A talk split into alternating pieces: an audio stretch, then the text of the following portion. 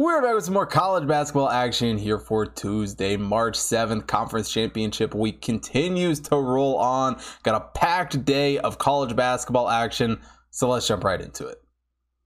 Now we start out with an afternoon game in the A10 tournament. We got Loyola Chicago taking on St. Joseph's. Loyola Chicago coming into this one is the 105th overall team in the hot tip power ranking. St. Joseph's is the 164th overall team. And, you know, neither one of these teams really had great seasons. I mean, St. Joseph's comes into this one 8 and 10 overall in A10 play. We're certainly an average team, struggled a little bit down the stretch, um, but they did get two wins over Loyola Chicago this season. And let's be honest, the, the first year for Loyola Chicago in the A10 was really nothing but a disappointment. I mean, they end up going 4 and 14 overall. They do finish the season with a road win against La Salle, but overall, they just weren't a great basketball team. But if there's one area that they did play all right, um, it was in the shooting department. Not a terrible shooting team a 53.1 effective field goal percentage. Struggled a bit more from beyond the arc, only hitting 33.6%. But um, as far as, you know, comparatively to St. Joseph's, they're very evenly matched in the shooting department. St. Joseph's a 50.4 effective field goal percentage,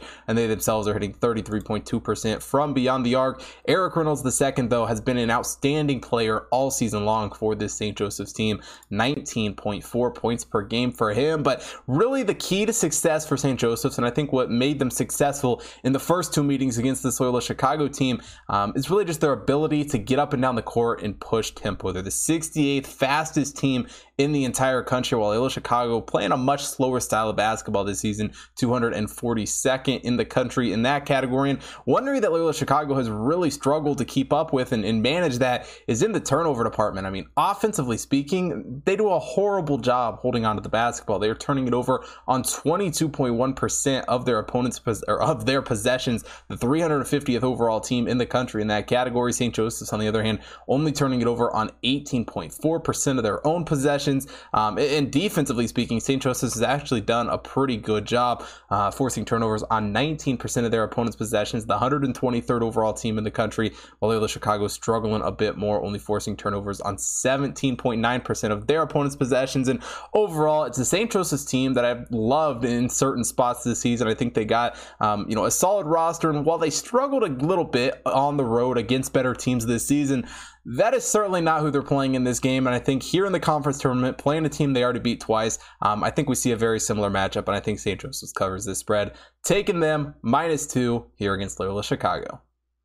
Now we head out to Las Vegas for the WAC tournament as Abilene Christian takes on Cal Baptist. Abilene Christian comes into this game as the 148th overall team in the hot tip power ranking. Cal Baptist, the 181st overall team. And, you know, overall, it was an Abilene Christian team that had stretches of success this season, but on the whole, weren't a great team. End up losing their final five games of the season. I mean, Cal Baptist, not a ton better. The, the reason these two teams are meeting in the tournament in the first place, but, you know, overall, they went 7 and 10 in conference play. Abilene Christian 5 and 11. Abilene Christian though did come out victorious in the only meeting between these two teams in the regular season and offensively speaking, Neither one of these teams played great basketball this season. Neither one's a great shooting team. You know, on a whole, Abilene Christian only shooting a 49.6 effective field goal percentage and 35.3% from beyond the arc. Cal Baptist, 49.2% effective field goal percentage and 32.8% from beyond the arc. But one area that Cal Baptist really impressed me,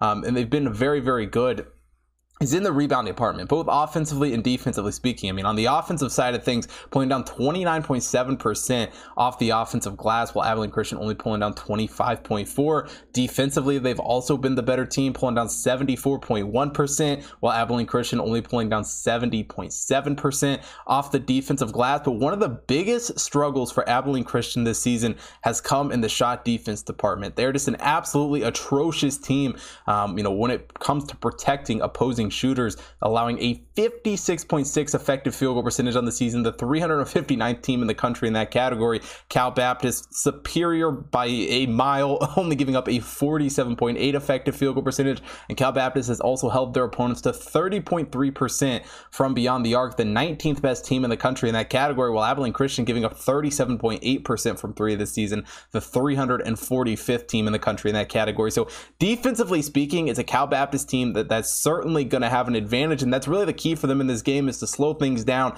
play that slower style of basketball and rely on that. Um, and I think Cal Baptist gets revenge on the team that beat them earlier in the season. I'm taking Cal Baptist minus 114 here against Abilene Christian.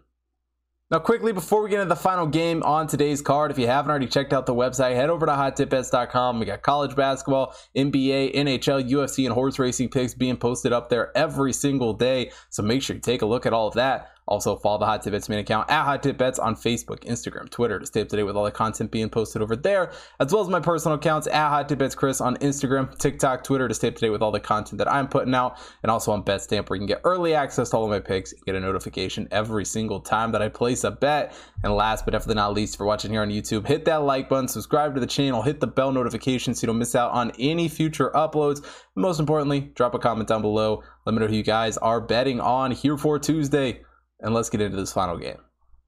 Now, finally, we close the day out in the MAAC tournament as St. Peter's takes on Fairfield. St. Peter's comes into this game as the 228th overall team in the Hot Bet Power Ranking. Fairfield is the 208th overall team, and neither one of these teams was great overall. Um, you know, in conference play, they do both finish the season out with wins on senior night, um, but Fairfield was able to get the best of St. Peter's in both of the regular season showings. I mean, they played all the way back on December 3rd in the first one, a game that Fairfield won by 12 points. Fairfield was able to follow it up on the road in January with a four point win over this St. Peter's team. And, you know, overall, it was a St. Peter's team um, that obviously lost a lot of talent, lost their head coach from a season ago, but really just struggled to regain any of the momentum that they had, um, you know, coming out of last season. I mean, shooting wise, we're not a great shooting team, only a 43.7 effective field goal percentage on the year, and only hitting 28.9% from beyond the arc. Now, Granted, Fairfield didn't do really much of a better job at all, only a 46.2 effective field goal percentage, and certainly weren't better from three,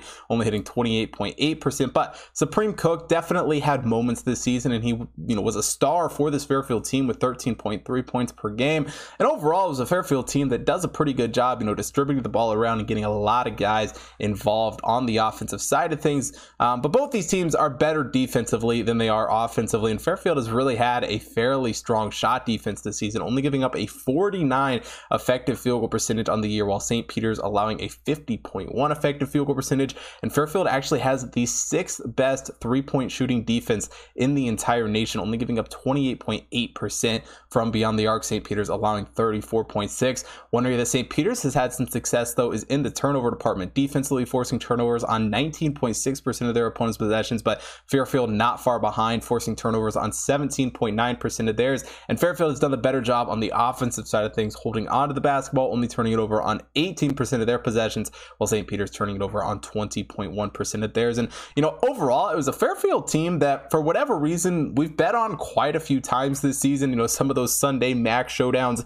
um, we ended up being on. And it was a team that I really loved watching. Supreme Cook, you know, a great shot scorer for this team. And it was a team in Fairfield that's already got the best of the St. Peter's team twice this season. I think here on the neutral court in the conference tournament, um, Fairfield does it again.